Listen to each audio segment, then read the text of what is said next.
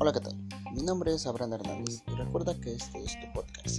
En esta ocasión te vengo a compartir sobre un tema el cual se titula Orientación Educativa. La orientación educativa es un taller en el cual orientamos a jóvenes, jovencitas, chicos y chicas y personas en el ámbito estudiantil para tomar una decisión a corto, mediado y largo plazo.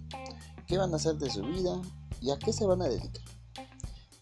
Puedes, haber escuchado orientación educativa alguna vez en tu vida o la palabra orientación profesional, no importa, cualquiera de las dos es lo mismo, ya que para esto trabajamos dentro de la pedagogía con modelos de aprendizaje directos y no directos, los cuales nos permiten ver el comportamiento de las personas, cómo se sienten, cómo se encuentran emocionalmente cómo se desarrollan en la sociedad.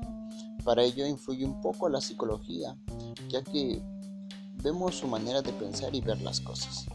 Pues bien, aparte de esto y de orientar, eh, la orientación educativa eh, en nivel práctico es una herramienta muy útil para tener el conocimiento de cómo los jóvenes, incluso personas adultas, se desarrollan y cómo es que se sienten. Pues bien, este y muchas más dudas que se te pueden presentar, yo te puedo resolver. Recuerda que este es tu podcast y comenzamos.